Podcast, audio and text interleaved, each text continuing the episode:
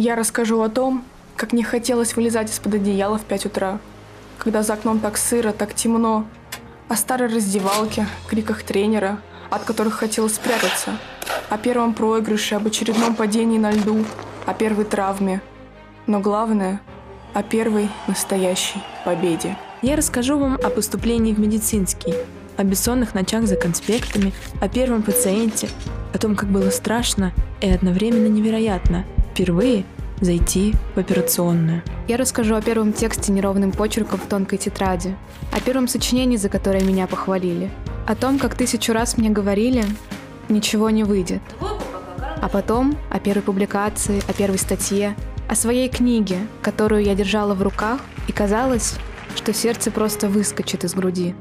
О том, как мне говорили, это не для девочки. О том, как моя профессия оставалась в списке запрещенных, поэтому меня оформили спасателем. Я расскажу о том, как каждый раз говорю себе в самые тяжелые моменты. Нет, мне не страшно. Да, я справлюсь. О первом детском концерте, который мама сняла на старую камеру, чтобы я пересматривала, когда все получится.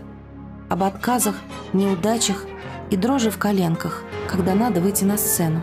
И о том, как я впервые солировала в огромном зале с любимым оркестром. О том, как часто спрашивают волонтеров, таких же, как я, зачем вы это делаете? Почему откладываете привычные дела и помогаете незнакомым вам людям? И о том, как я всегда отвечаю, я не могу не помогать.